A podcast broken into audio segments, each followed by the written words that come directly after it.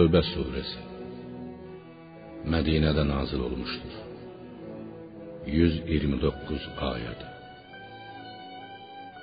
Allahdan və onun peyğəmbərindən saziş bağladığımız müşriklərə onlarla olan əhdlərin pozulması, əlaqələrin kəsilməsi barədə bir xəbərdarlıq. Ey müşriklər! Yer üzündə dörd ay sərbəst gəzib dolaşın və bilin ki, siz Allahı aciz qoya bilməzsiniz. Allah kafirləri dünyada və axirətdə rüsva edəcəkdir. Allahdan və onun peyğəmbərindən böyük həcc günü insanlara bir bildiriş. Allahın və onun peyğəmbərinin müşriklərlə heç bir əlaqəsi yoxdur.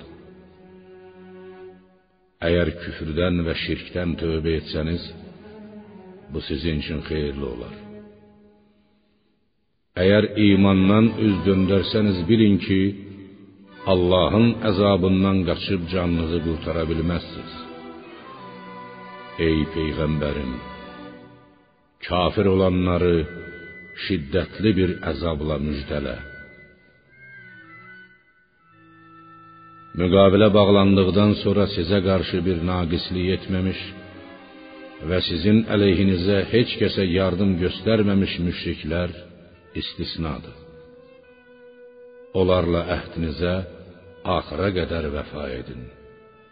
Şübhəsiz ki, Allah müttəqiləri əhdi nahaq yerə pozmaqdan çəkinənləri sevər.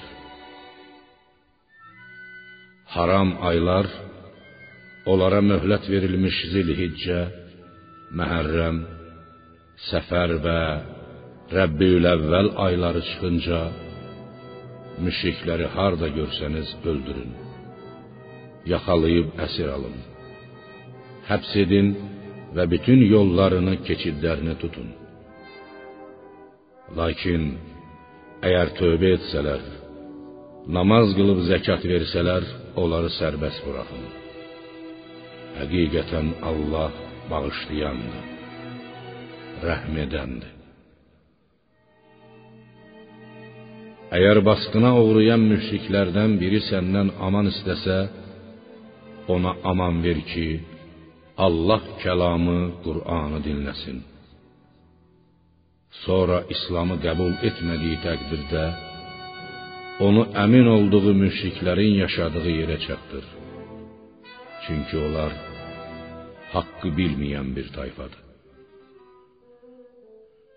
Məscid-ül Həramın yanında Hüdeybiyyədə müqavilə bağladığınız kəslər Bəni Zəmirə və Kinanə qəbilələri istisna olmaqla müşriklərin Allah və onun peyğəmbəri yanında necə əhdi ola bilər?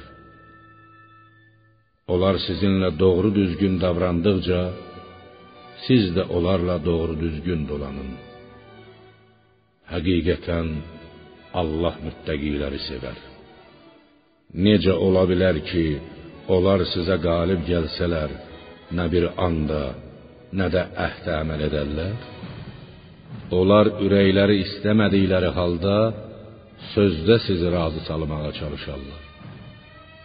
Onların əksəriyyəti Allaha asi olan, itaətdən çıxan, əhdi pozan fasiqlərdir. O müşriklər və ya onlara yardım edən yəhudilər Allahın ayələrini ucuz qiymətə satdılar. Sonra da insanları onun yolundan döndərdilər. İslamı qəbul etməyə mane oldular. Həqiqətən onların gördükləri iş necə də pisdir. Onlar bir mömin barəsində nə bir anda, nə də bir əhdə əməl edərlər. Onlar günah etməklə həddi aşanlardır. Əgər tövbə etsələr, namaz qılıb zəkat versələr, onlar sizin din qardaşlarınızdır. Biz ayələrimizi anlayıb bilən bir tayfə üçün belə ətraflı izah edirik. Əgər əhd bağladıqdan sonra andlarını pozsalar və dininizi yamanlayıb təhqir etsələr, sözlərinin üstündə durmayan küfr başçıları ilə vuruşun. Onların həqiqətdə andları yoxdur. Onlar üçün heç bir andın, əhdin əhəmiyyəti yoxdur. Bəlkə bu yaramaz işlərdən əl çəkələr. Ey möminlər, məyər siz andlarını pozan, peyğəmbəri öz yurdundan çıxardıb qovmaq niyyətində olan, üstəlik sizinlə döyüşə də birinci başlayan bir tayfa ilə vuruşmayacaqsınızmı? Məyər onlardan qorxursunuz? Əgər həqiqi möminlərsinizsə, bilin ki, əslində qorxmalı olduğunuz məhz Allahdır. Onlarla vuruşun ki, Allah sizin əlinizlə onlara əzab versin. Onları rüsva etsin. Sizə onların üzərində qələbə çaldırıb möminlərin ürəklərini fərəhləndirsin. Və müşriklərin əlindən əziyyət çəkən müsəlmanların qəlblərindən qəzəbi silib aparsın. Allah istədiyi kəsin tövbəsini qəbul edər. Allah hər şeyi biləndir, hikmət sahibidir. Yoxsa elə güman edirsiniz ki, Allah içərinizdən cihad edənləri Allahdan, onun peyğəmbərindən və möminlərdən başqasını özlərinə dost tutanları ayırd etməmiş, siz sərbəst buraxılacaqsınız. Allah nə etdiklərinizdən xəbərdardır.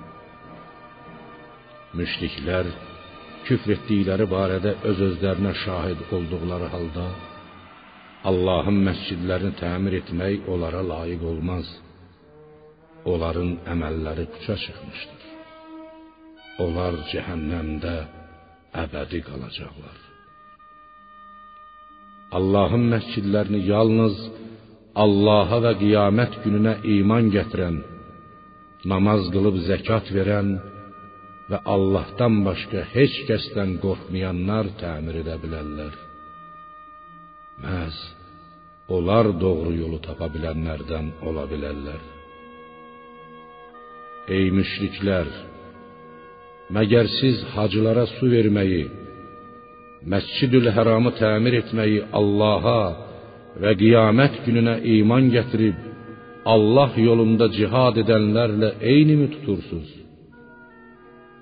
Onlar Allah yanında eyni olmazlar. Allah zalim tayfanı doğru yola yönəltməz.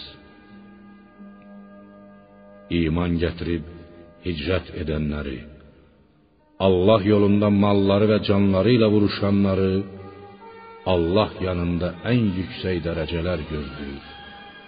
Onlar nicat tapanlardır. Rəbbi onları özündən bir mərhəmət, razılıq və içərisində onlar üçün tükənməz nemətlər olan cənnətlərlə müjdələr. Onlar orada əbədi qalacaqlar. Böyük mükafat həqiqətən Allah yanındadır. Ey iman gətirənlər, əgər atalarınız və qardaşlarınız küfrü imandan üstün tuturlarsa, onları özünüzə dost bilməyin. sizden onları dost tutanlar özlerine zulm etmiş. Ya Muhammed de eğer atalarınız, oğullarınız, kardeşleriniz, öğretleriniz, kohumlarınız, kazandığınız mallar, çasad olmasından korktuğunuz ticaret, xoşunuza gələn məskənlər sizə Allahdan, onun peyğəmbərindən və Allah yolunda cihaddan daha əzizdirsə, Allahın əmri gəlincəyə qədər gözləyin. Allah fasiqləri doğru yola yönəltməz. Allah sizə bir çox yerlərdə, həmçinin Hüneyn vuruşu günündə kömək etdi. O gün çox olmağınız xoşunuza gəlsə də, bir faydası olmadı. Gen dünya sizə dar oldu, sonra dönüb qaçdınız. Sonra da Allah öz peyğəmbərinə və möminlərə arxayınlıq nazil etdi. Köməyinizə mələklərdən ibarət görmədiyiniz əskərlər endirdi və kafirləri əzaba düçar etdi. Bu kafirlərin cəzasıdır. Bundan sonra Allah yenə də istədiyinin tövbəsini qəbul edər. Allah bağışlayandır, rəhm edəndir. Ey iman gətirənlər! Müşriklər batinləri xəbis, etiqadları puç və iyrənc olduğuna, su başına çıxdıqdan sonra yuyunmadıqlarına, dəstəmaz almadıqlarına və cənabət qüslü etmədiklərinə görə doğrudan da murdardılar. Özlərinin bu ilindən sonra Məscidül Hərama yaxınlaşmasınlar. Əgər yoxsulluqdan qorxursunuzsa bilin ki, əgər Allah istəsə, sizi öz nemətindən verib mütləq dövlətli edəcəkdir. Allah hər şeyi biləndir, hikmət sahibidir. Kitab əhlindən Allaha və qiyamət gününə iman gətirməyən, Allahın və peyğəmbərinin haram buyurduqlarını haram bilməyən və haqq dini İslamı qəbul etməyənlərlə zəlil vəziyyətə düşüb öz əlləri ilə cizyə verincəyə qədər vuruşun. Yahudilər Üzeyr Allahın oğludur. Xaçpərəstlər də Məsih İsa Allahın oğludur dedilər. Onların ağzında gəzən bu boş sözlər daha öncə küfr edənlərin, mələklər Allahın qızlarıdır deyənlərin sözlərinə bənzəyir. Allah onları öldürsün. Necə də yalana uyub haqdan döndərilirlər. Onlar Allahı qoyub alimlərini və rahiblərini Məryəm oğlu Məsihi özlərinə tanrılar qəbul etdilər. Halbuki onlara ancaq bir olan Allaha ibadət etmək əmr olunmuşdu. Ondan başqa heç bir tanrı yoxdur. Allah pak və müqəddəsdir. Ona şərik qoşulan bütlərlə heç bir əlaqəsi yoxdur. Allah müşriklərin ona şərik qoşduqları bütlərdən uzaqdır. Onlar Allahın nurunu ağızları ilə söndürmək istəyirlər. Allah isə kafirlərin xoşuna gəlməsə də ancaq öz nurunu tamamlamaq istər. Müşriklərin xoşuna gəlməsə də İslamı bütün dinlərin fövqündə etmək üçün öz peyğəmbərini doğru yolla və haqq dinlə göndərən odur. Ey iman gətirənlər! Yəhudi alimlərindən və xaçpərəst rahiblərindən çoxu insanların mallarını haqsızlıqla yeyir və onları Allah yolundan döndərirlər. Ya Muhammed, qızıl gümüş yığıb onu Allah yolunda xərcləməyənləri şiddətli bir əzabla müjdələ. O gün qiyamət günü yığdıqları qızıl gümüş cəhənnəm atəşində qızdırılıb alınlarına, böyürlərinə və kürəklərinə dağ basılacaq və onlara bu sizin özünüz üçün yığıb saxladığınız mallardır. Yığdığınız mal dövlətin əzabını, acısını dadın deyiləcəkdir. Həqiqətən Allah yanında ayların sayı göyləri və yeri yaratdığı gündən bəri Allahın kitabında 12-dir. Onların dördü Rəcəb, Zülqədə, Zilhiccə və Məhərrəm haram aylardır. Bu doğru dindir. Ona görə də həmin aylarda özünüzə zülm etməyin.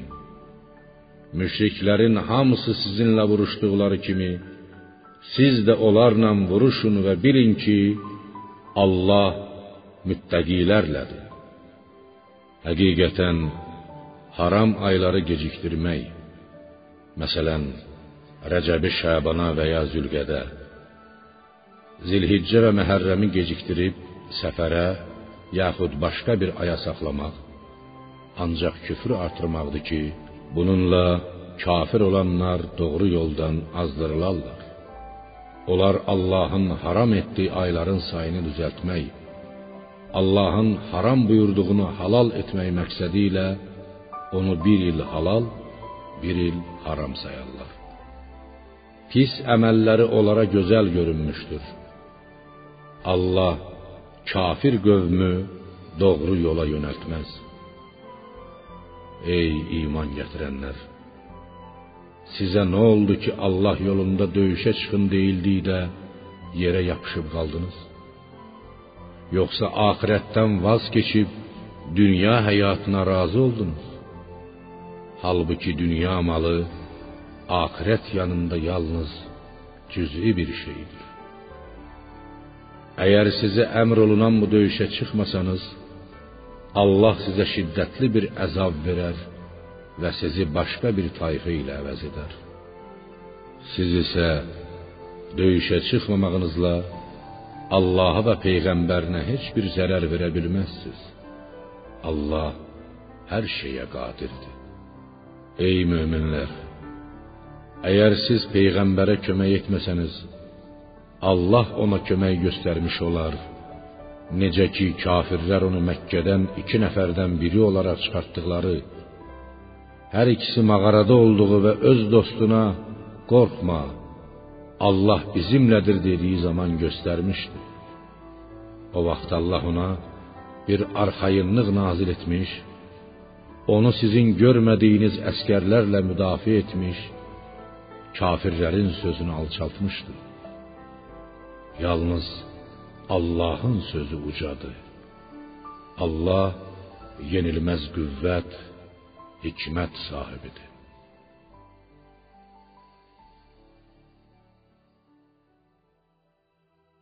Ey möminlər! Ağırlı yüngüllü, qocalı cavanlı, atlı piyada, güclü gücsüz, dövlətli kasıb, hamınız cihada çıxıb malınız və canınızla Allah yolunda vuruşun. Bilsəniz bu sizin üçün nə qədər xeyirlidir.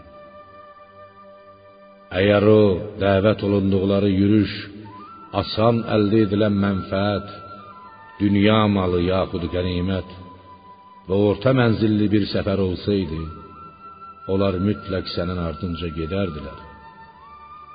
Lakin yorucu, məşəqqətli məsafə, Təbuk səfəri onlara uzaq gəldi. Bununla belə onlar əgər gücümüz çatsaydı biz də sizinlə bərabər səfərə çıxardıq deyə Allaha and içəcəklər. Onlar yalandan Allaha and içməklə özlərini həlak edirlər. Allah isə onların yalançı olduqlarını bilir. Allah sənə bağışlasın. Doğru danışanlar sənə bəlli olmadan, yalançıları tanımadan əvvəl nə üçün onlara cihadda iştirak etməyə izin verdin? Allaha və axirət gününə iman gətirənlər malları və canları ilə cihad etmək barəsində səndən izin istəməzlər. O saat cihada çıxarlar. Allah müttagileri tanıyandır. Senden cihada çıkmamak için izin isteyenler ancak Allah'a, ahiret gününe iman getirmeyenler ve üreyleri şek şüpheye düşenlerdir.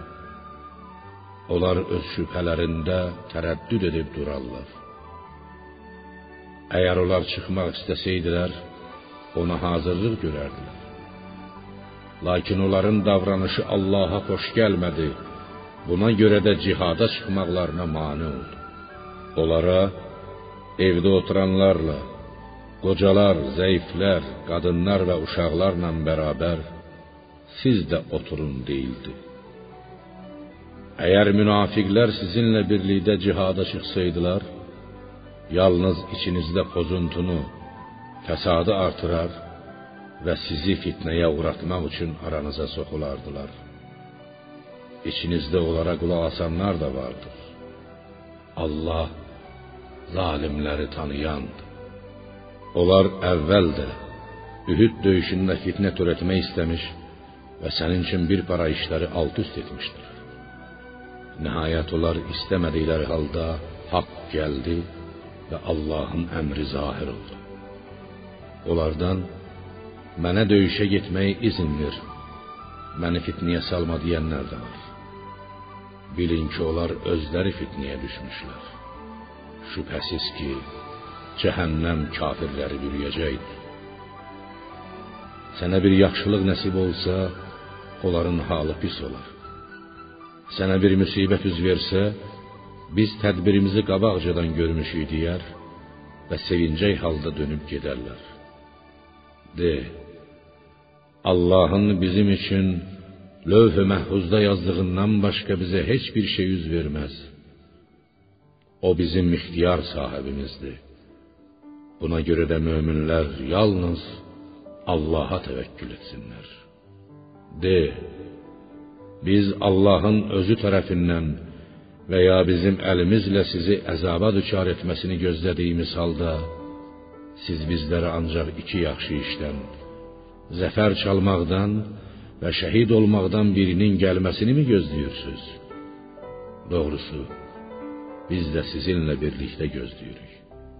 Münafiqlərə de, istər könül xoşluğu ilə, istər zorla mallarınızı xərcləyin. Onsuz da Allah dərgahında sizdən qəbul olunmayacaq. Çünki siz fasiq bir tayfasınız. Onların xərclədiklərinin qəbul olunmasına mane olan yalnız Allahı və onun peyğəmbərini inkar etmələri, namaza tənbəl-tənbəl gəlmələri və istəməyə-istəməyə xərcləmələridir. Ya peyğəmbərim, münafiqlərin nə malları, nə də oğul uşağı səni təəccübləndirməsin. Allah onlarla ancaq münafiqlərə dünyada əzab vermək, kafir olduqları halda canlarını almaq istər. Münafiqlər sizdən olmaya olmaya mütləq sizdən olduqları barədə Allaha and içərlər. Lakin onlar qorxaq bir zümrədir. Əgər onlar bir sığınacaq və ya gizlənmək üçün mağara, yaxud girməyə bir deşik yer tapsaydılar, tələsik ora üst tutardılar. Onlardan sədaqələr barəsində sənə eyib tutanlar da var. Əgər sədaqədən onlara bir şey verilsə, razı qalar, verilməsə, dərhal qəzəblənərlər.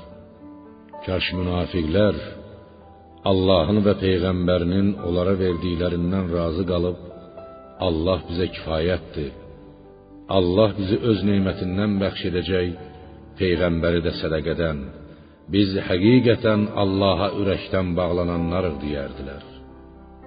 Sədaqələr Allah tərəfindən müəyyən edilmiş bir vacib əməl olaraq ancaq yoxsullara, ehtiyacı olan lakin utandığından əl açıb dilənməyən miskinlərə, zəkata yığıb paylayanlara, ürəkləri müsəlmanlığa isinişib bağlanmaqda olanlara, iman gətirib hələ kamil mömin olmayanlara, azad ediləcək kölələrə və ya boyuna kəffarə düşüb verə bilməyənlərə, həmçinin borcu ödəməyə imkanı olmayan borclulara, Allah yolunda cihad edənlərə və yolçulara, pulu qutardığı üçün yolda qalan, vətəninə qayıda bilməyən müsafirlərə məxsusdur.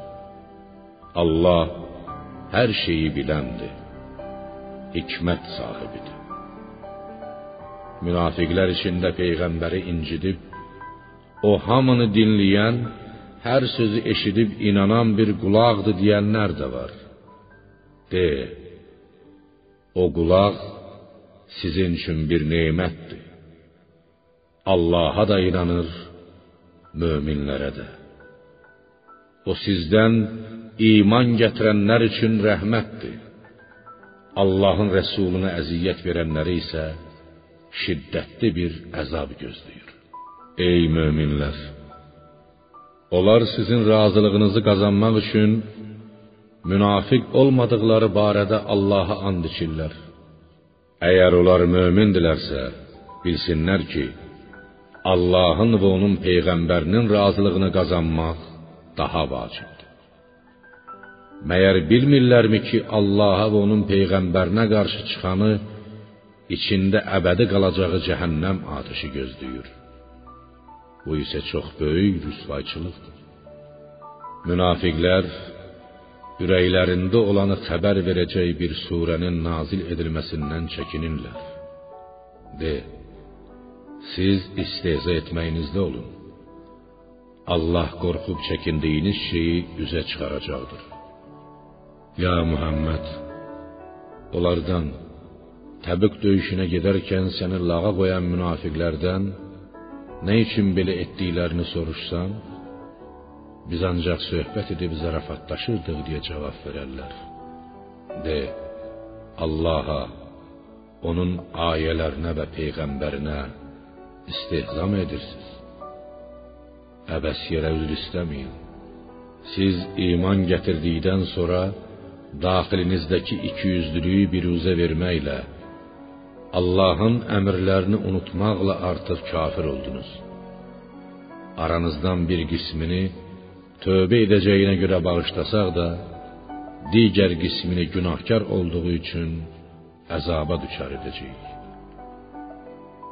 Münafiq kişilərlə münafiq qadınlar bir-birinin eynidirlər. Onlar insanlara pis işlər görməyi əmr edər, yaxşı işləri qadağan edərlər. Hələ əlləri də bərkdir. Onlar Allahı unutdular. Allah da onları unutdu. Həqiqətən münafiqlər Allahın itaətindən çıxmış fasiqlərdir.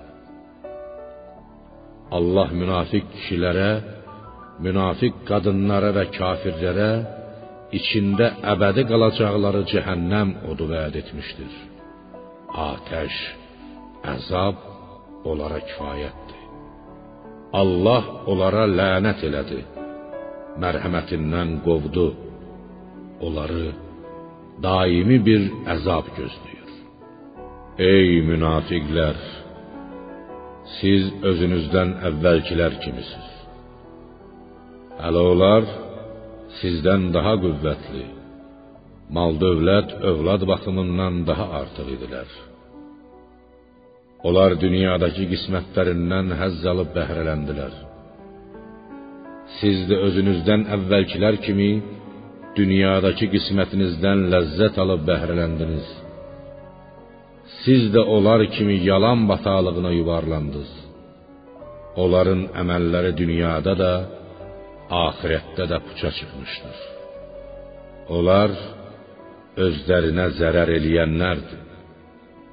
Məyər onlara özlərindən əvvəlki Nuh, Ad, Səmud tayfasının, İbrahim qövmünün, Mədiyən əhalisinin və mötəfikilərin şəhərləri alt-üst olmuş Lut tayfasının xəbəri gəlib çatmadımı? Peyğəmbərləri onlara aşkar möcüzələrlə gəlmişdilər.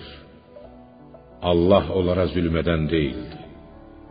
Lakin onlar özlərinə zülm etdilər.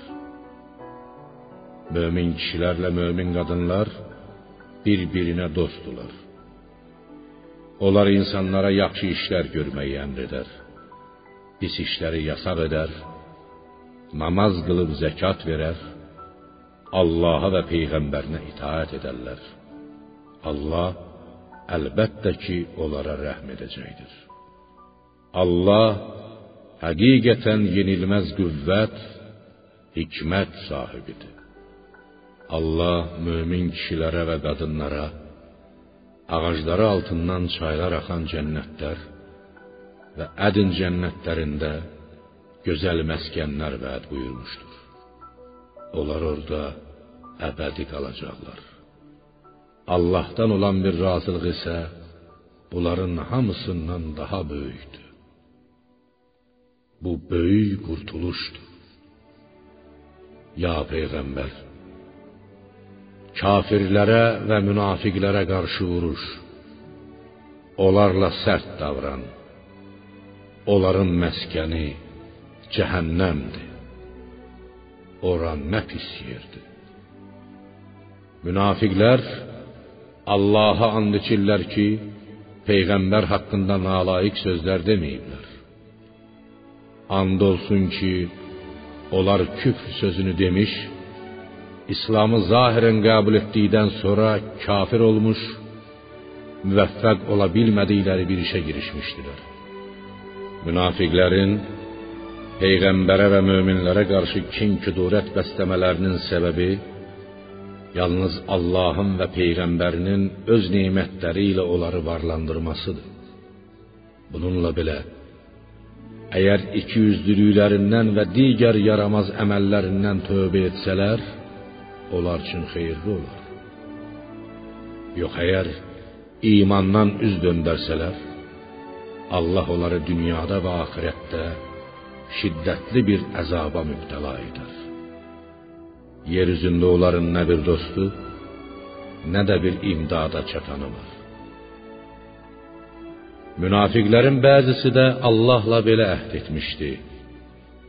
Əgər Allah bizi öz nemətindən mal dövlət bəxş etsə, biz mütləq sədaqə verəcək və sözsüz ki, əməli salihlərdən olacağıq.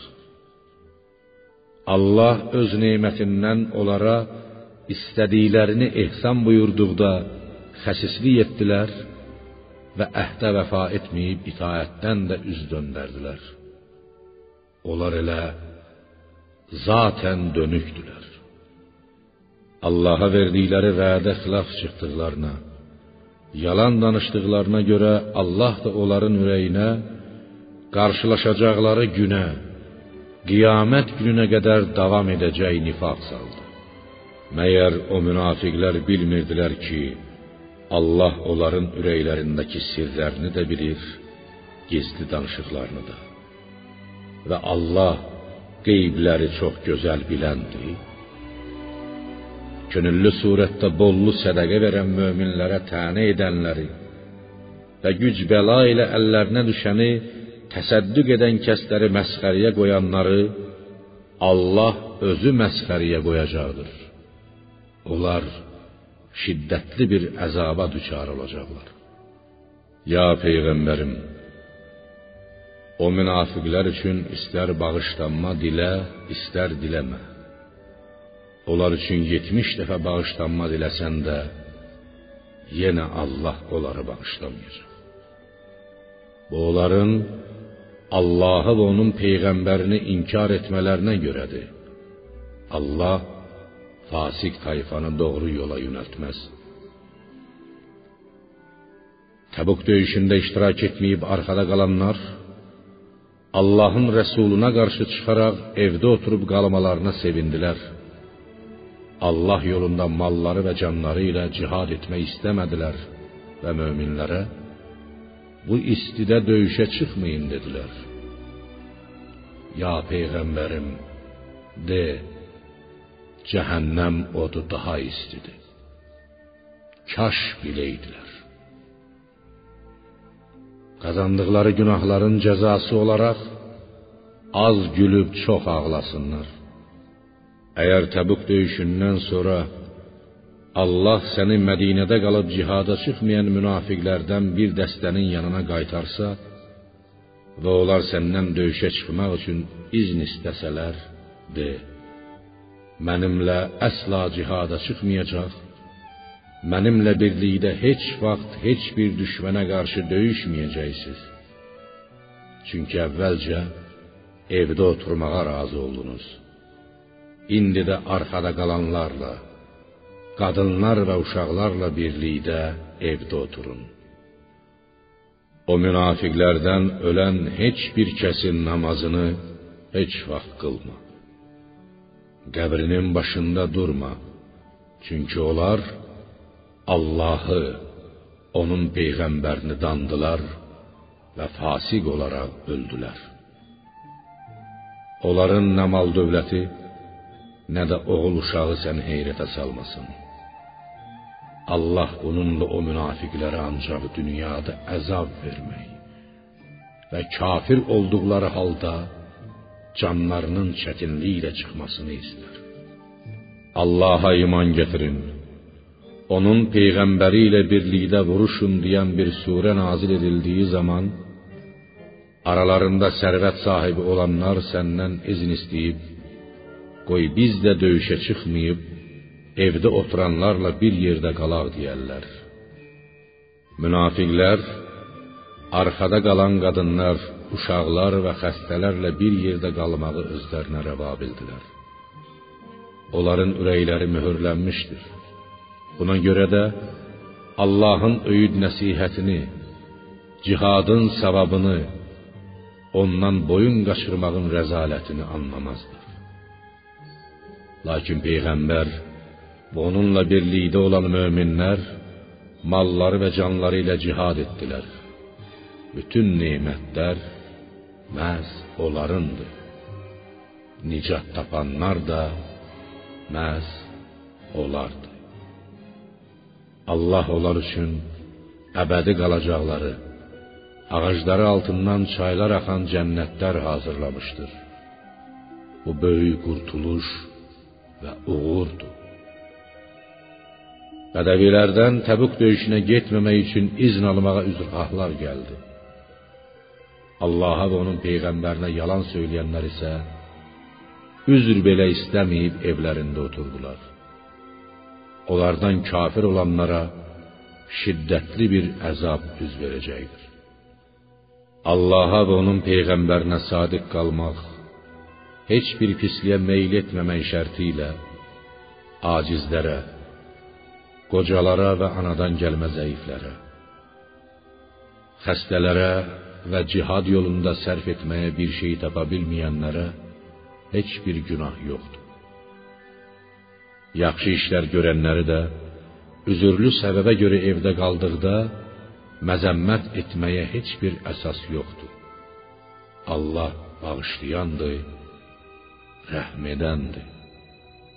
Döyüşə getməyə minikdən ötürü yanına gəldikdə sizin minməyiniz üçün bir heyvan tapmıram deyərkən cihad yolunda sərf etməyə bir şey tapa bilmədikləri üçün kədərdən gözlərindən yaş axa-axa geri dönənlərdə də heç bir günah yoxdur.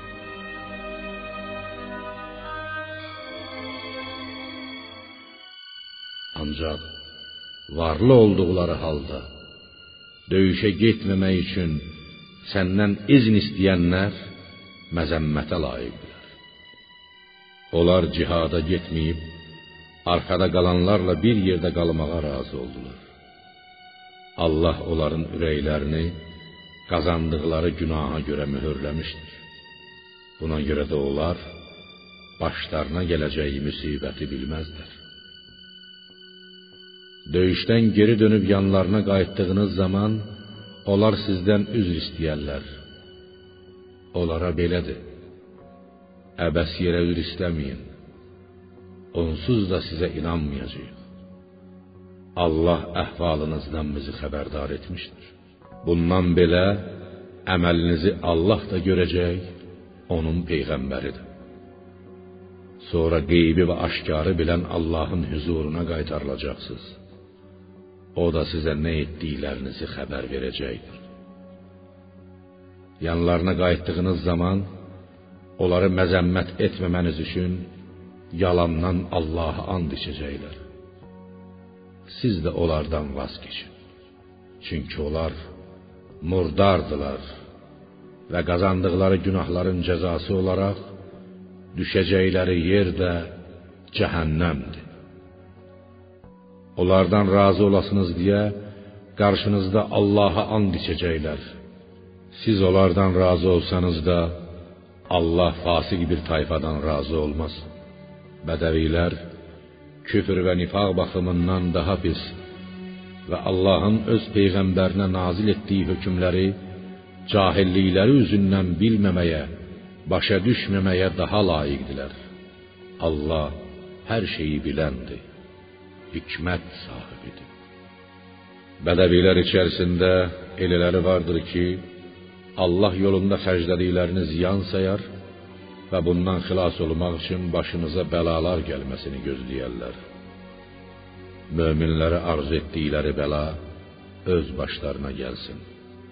Allah hər şeyi eşidəndir, biləndir. Bədəvilər içərisində elələri də vardır ki, Allaha, axirət gününə inanır. Xərclədiklərini Allaha yaxınlıq və peyğəmbərin dualarına nail olmaq üçün vəsilə sayırlar. Bilin ki, bu onlar üçün Allaha yaxınlaşmağa bir səbəbdir. Allah onları öz mərhəmətinə nail edəcəkdir. Həqiqətən Allah bağışlayandır, rəhm edəndir. İslamı ilk əvvəl qəbul edib bu işdə başqalarından irəli düşən mühacirlərə və ənsara Həmçinin yaxşı işlər görməkdə onların ardınca gedən kimsələrə gəldikdə Allah onlardan, onlar da Allahdan razıdırlar. Allah onlar üçün əbədi qalacaqları, ağacları altından çaylar axan cənnətlər hazırlamışdır. Bu böyük qurtuluşdur. Ətrafınızdakı bədəvilər və Mədinə əhalisi içərisində ikiyüzlülüyü özlərinə adət etmiş münafiqlər var. Sən onları tanımazsan. Biz isə onları tanıyırıq. Onlara iki dəfə əzab verəcəyik. Sonra isə ən böyük əzaba uğrayacaqlar. Münafiqlərin bir qismi də günahlarını etiraf etdi. Onlar əvvəl etdikləri yaxşı bir əməllə sonradan eşitdikləri pis bir əməli bir-birinə qarışdırmışlar. Ola bilsin ki, Allah onların tövbələrini qəbul etsin. Həqiqətən Allah bağışlayandır, rəhm edəndir. Ya Muhammed, onların mallarından sədəqə al. Bununla onları günahlarından təmizləmiş, pak etmiş, mallarına bərəkət vermiş, əməllərinin savabını artırmış olarsan. Onlardan ötürü dua et. Çünki sənin duan onlar üçün bir arxayınçılıqdır. Allah hər şeyi eşidəndir, biləndir. Məyər onlar bilmirlər ki, Allah qullarından tövbə qəbul edər, sədəqə alar və Allah tövbələri qəbul edəndir, rəhimlidir. De, ey insanlar, istədiyinizi edin. Allah, onun peyğəmbəri və möminlər əməllərinizi görəcəkdir. Siz qeybi və aşkarı bilən Allahın huzuruna qaytarılacaqsınız. O da sizə nə etdiklərinizi xəbər verəcəkdir. Bədəvilərdən və Mədinə əhalisindən döyüşə getməyənlərin bir qisminin də işi Allaha qalıb. Allah ya onlara əzab verəcək, ya da tövbələrini qəbul edəcək. Allah hər şeyi biləndir. Hikmət sahibidir. Zərər vurmaq, küfr etmək, möminlər arasına təfriqə salmaq məqsədi ilə əvvəllər Allaha və onun peyğəmbərinə qarşı müharibə edən kimsədən gəlib onlara rəhbərlik edəcəyi təqdirdə göz qulaq olmaq üçün məscid düzəldən və biz bununla yaxşılıqdan başqa bir şey istəmədik deyə and içənlərin həqiqətən yalançı olmaları barədə Allah özü şahidlik edəcəkdir. Ya Muhammed, orada heç vaxt namaz qılma ilk gündən binası təqva üzərində qurulmuş məscid namaz qılmağına daha layiqdir. Orda paklanmağı sevən insanlar var. Allah pak olanları, özlərini cismən təmizləyənləri, mənəvi qüsurlardan, çirkinliklərdən qorumağa çalışanları sevər. Elə isə məscid binasını Allah qorxusu və rizası üzərində quran kəs daha yaxşıdır, yoxsa uçulmaqda olan bir yerin kənarında qurub onunla birlikdə cəhənnəm oduna yuvarlanan kəs. Allah zalim tayfanı doğru yola yönəltməz. Onların qurduğu bina ürəkləri parça-parça olana qədər qəlblərində bir şübhə olaraq qalacaqdır. Allah hər şeyi biləndir. Hikmət sahibidir. Allah şübhəsiz ki, onun yolunda vuruşub öldürən və öldürülən möminlərin canlarını və mallarını Tövratda, İncildə və Quranda haqq olaraq vəd edilmiş cənnət müqabilində satın almışdır. Allahdan daha çox əhdə vəfa edən kimdir? Etdiyiniz sövdəyə görə sevinin. Bu böyük qurtuluşdur. Onlar Allaha tövbə, ibadət və şükür səna edənlər, oruç tutanlar və ya cihad uğrunda elm təhsil etmək üçün yurdundan ayrılıb başqa yerlərə gedənlər, rükû və səcdə edənlər, yaxşı işlər görməyi əmr edib pis işləri yasaq edənlər və Allahın hədlərini halal haramı qoruyanlardır.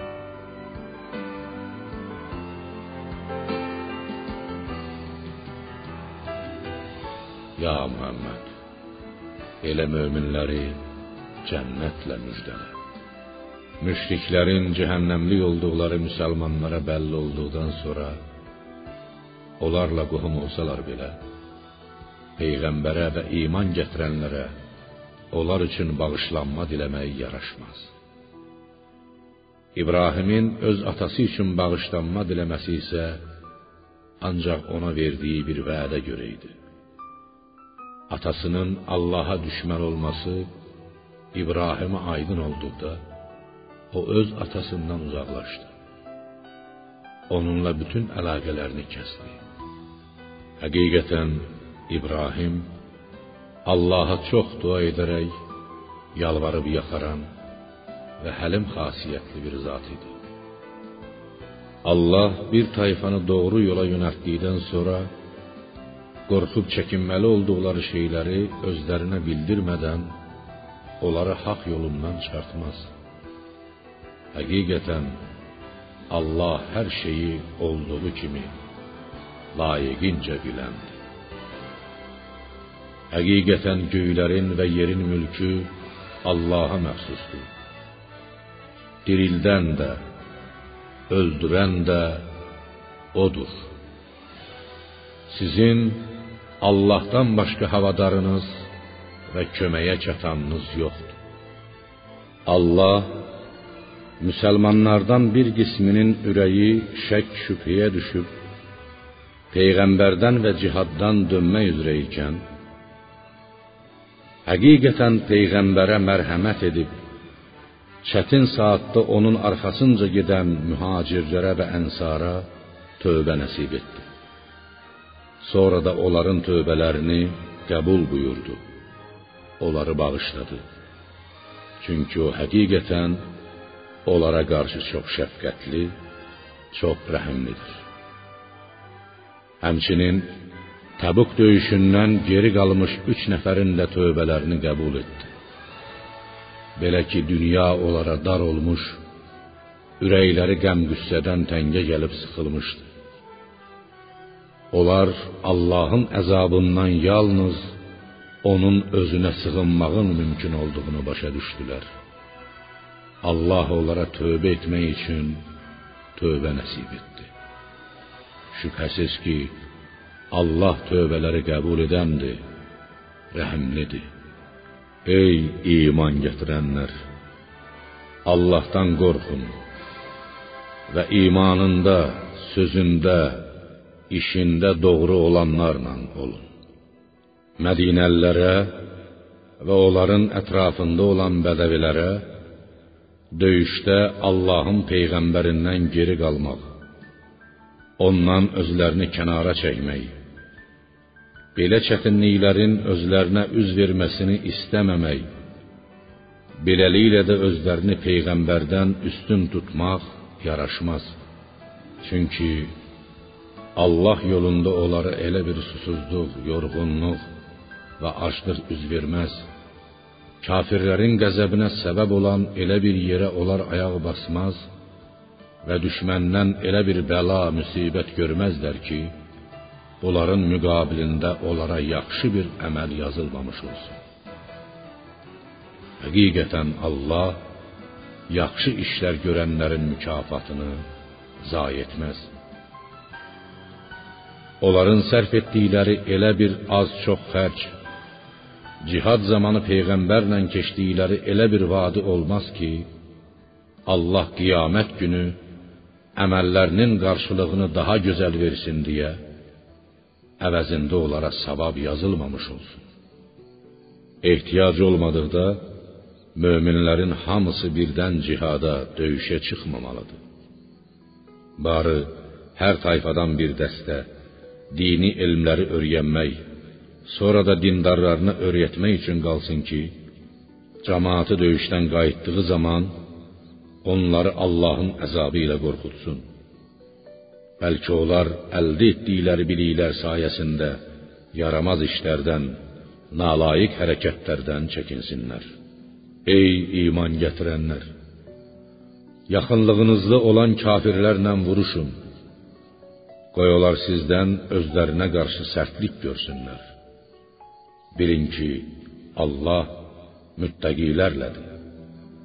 Bir surə nazil edildiyi zaman o münafiqlərdən bu sizin hansınızın imanını artırdı deyənlər də var. Möminlərə gəlincə hər bir surə onların imanını artırar və onlar bu surələrin nazil olmasına sevinərlər. Qəlblərində xəstəlik, şək, şübhə, nifaq olanlara gəldikdə isə hər bir surə onların murdarlığı, küfrü, nifaqı üstünə bir murdarlıq da gətirər və onlar kafir olaraq ölərlər. Münafiqlər ildə bir-iki dəfə bəlaya giriftar olduqlarını görmürlərmi? Bununla belə yenə tövbə edib ibrət almırlar. Münafiqlərin yaramaz işlərindən, qəbahətlərindən xəbər verən bir surə nazil edildiyi zaman bir-birinə baxıb müsəlmanlardan sizi görən varmı deyə soruşur. Görən yoxdursa, dönüb aradan çıxırlar. Onlar haqqı anlamaz bir tayfa olduqları üçün Allah da ürəklərini imandan, xeyirdən döndərmişdir. Sizə özünüzdən bir peyğəmbər gəldi ki, sizin əziyyətə düşməyiniz ona ağır gəlir. O sizi çox istəyir. Möminlərə şəfqətlidir. Mərhəmətlidir. Ya peyğəmbərim, Əgər onlar sənə iman gətirməkdən, əmrlərinə itaat etməkdən üz döndərsələr, de, mənə təkcə Allah yetər. Ondan başqa heç bir tanrı yoxdur. Ona təvəkkül etdim mən. O böyük ərşin sahibidir.